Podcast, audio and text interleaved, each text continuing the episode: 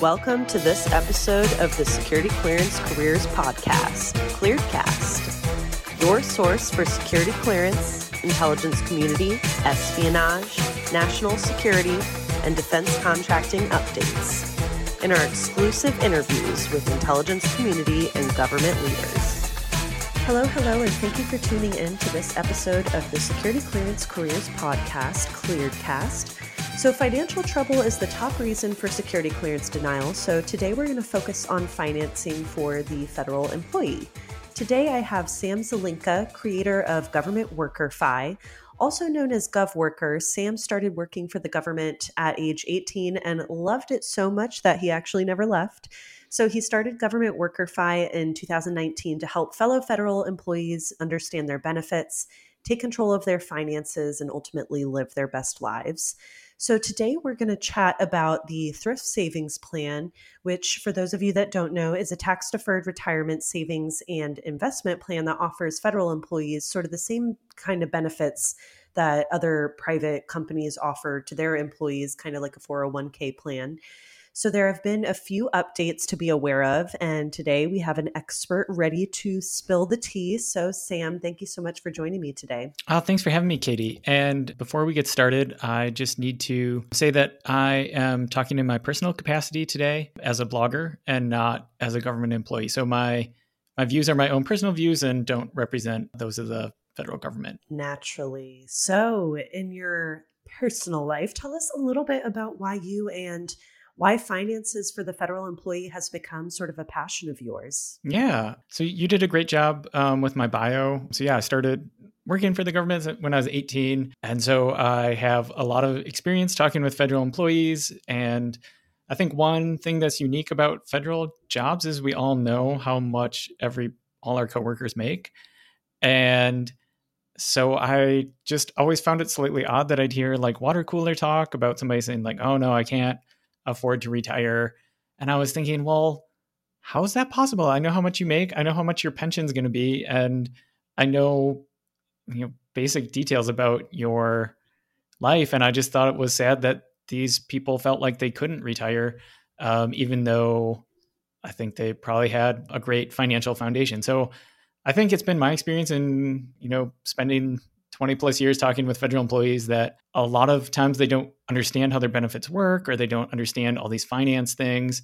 And so I just felt like this was a need. And um, so I started my blog a few years ago and I um, have a great email list and I get lots of questions and replies. And it's been a really cool activity helping other federal employees kind of understand how to to navigate things. So it's been it's been a fun project for me.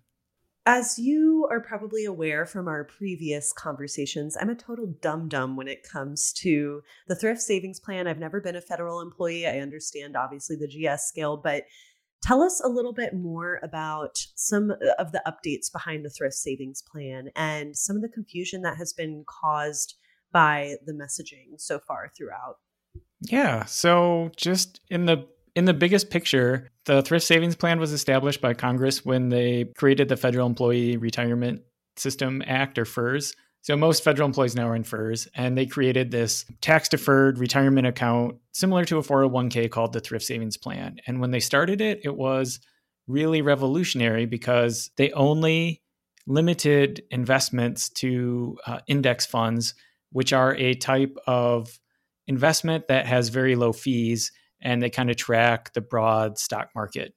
And those were not super popular when the TSP started, but they had by far the lowest fees of any kind of retirement plan at the time. So it was this really great plan for federal employees where you didn't need to be a rocket scientist to kind of manage your retirement money and uh, was kind of set up for the little guy or little girl to kind of be able to do it themselves without paying huge fees.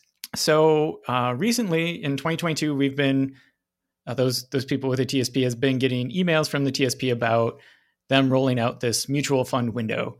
And I mean, I think they've been pretty clear with the messaging. If you actually read all the details in the emails, I know I get a ton of emails. And if finance wasn't like one of my, I don't know, hobbies, I probably wouldn't read the whole thing either. I'd probably just read the headline and delete. But if you are just kind of vaguely aware what's going on, you know, you could get yourself into a not great situation because while the mutual fund window sounds good. Um, there's some things that people should be aware about. Yeah, we could we could dig into to some of that a little bit. Well, I know that things like this and finances in general, it can be often very intimidating to folks that unlike yourself don't live really in it or aren't really passionate about it.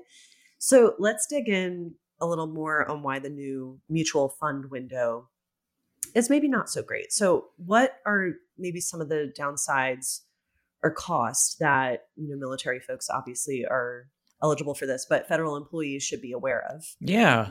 So the like the headlines for the TSP mutual fund windows, they're opening up access to 5,000 funds.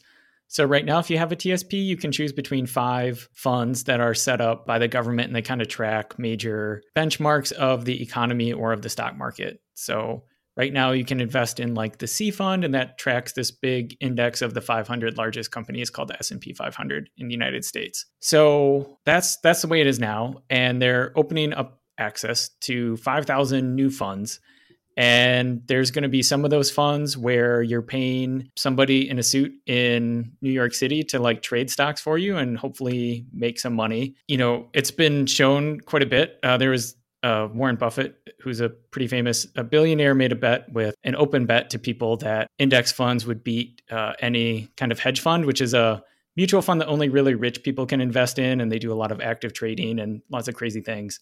So Warren Buffett bet anybody that you know index funds would beat a hedge fund over a ten year window, and Warren Buffett won that bet. So um, if you if you want to select one of these funds to beat out on what the TSP already offers you, you might want to look more into this this Warren Buffett bet. But in addition to giving people like a thousand times more choices on what to invest in and potentially invest in something that's not appropriate for them, all these options that the TSP is giving you have huge fees. So we don't know what funds specifically are going to be in there yet, but they could have a higher expense ratio. Current expense ratios are a fraction of a percent for the TSP funds you can choose from now typical active mutual funds have fund fees of around 1%. So you lose 1% of your money each year just to hold these funds. And there's a numerous amount of fees that the TSP is going to charge you to move some of your money from what you can already invest in into this special mutual fund window. So if you decide to participate, you're going to be paying a lot of money per fees and then like per trade fee every time you want to buy or sell funds in this mutual fund window. So it sounds like people are able to have options and potentially make the wrong choice. This is something certainly I should never be in charge of. but what are some things that people can do to avoid, you know, making the wrong choices or any tips for those who will have these 5000 options available and aren't really sure what options are right for them? Yeah, and I think it's important that I think it, I just want to be very clear that I'm not a financial advisor and I'm certainly not your financial advisor um, to who's ever listening for this. So if you really want to dig in and invest your money in one of these 5,000 options, then uh, you should probably hire a professional to consult you on your specific information, you know, your specific thing. But you don't have to participate in the mutual fund window. So if it's confusing and scary and you can't deal with 5,000 options, you just don't have to do anything. And your like TSP will just keep growing uh, like it has been. And um, I've had uh, TSP millionaires. So those are people that have a million dollars just within the T- TSP itself. Email me and say the core TSP funds work great for them. So they don't see why anyone would need these exotic investments. So don't don't feel pressured to to move money into this just because you have the option to. I think it's also really important to note that the TSP is limiting how much of your money you can put into there. So you can only move 25% of the money you have within the TSP into these funds. So like even if you were sure like you had the back to the future time machine that this like specific mutual fund would have amazing returns and it would be worth all the fees you'd pay, you still couldn't like invest your whole TSP balance in it. You could only you know uh, invest a, a quarter of a quarter of it. And like if you had the time machine, you know, that's like the best case scenario. Sure. So, will there be updates, or do we know when updates are coming on the 5,000 different options and what kind of fees are going to be associated, or any other concrete details? Do we know when those are going to come? Yeah, so it's going to be June. There's going to be, and this is just good like TSP knowledge to know is that you're not going to be able to access your TSP funds or your TSP website or your TSP account while they update these changes. So I think it's the last week of May and the first week or maybe first 10 days in June, they're going to be doing the system maintenance. So if you have anything urgent, uh, you should probably do that now. So is there a group of people that should, in your opinion, consider putting some or the maximum amount of their retirement nest egg into the TSP mutual fund window? Yeah, and I definitely am a big believer in people should invest in what's right for them. And so I don't want it to sound, I know I've been pretty negative about the mutual fund window so far in our conversation, but yeah, I think certain mutual funds can be really good and give you diversification outside of what you can get, you know, from these TSP funds. That being said, I think you can, most people can probably get that diversification outside of the thrift savings plan, but there might be cases where you might want to do it inside.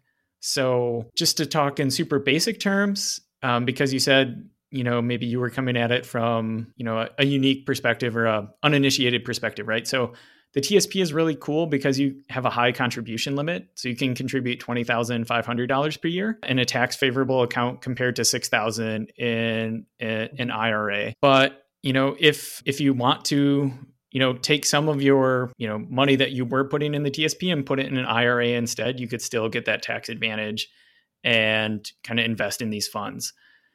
But if you're only contributing 5% of your pay to the TSP, so the 5% is important because the federal government matches the first 5% of your contributions. So if you're not contributing 5%, um, you're losing out on free money because the government gives you that 5% free match. So if like all your money is in the TSP and that's like all you can contribute and you really need this diversification in your portfolio and you don't have like a, like a taxable investment account or an IRA or any other type of accounts, then um, these are the type of people that might want to consider uh, using the TSP mutual fund window.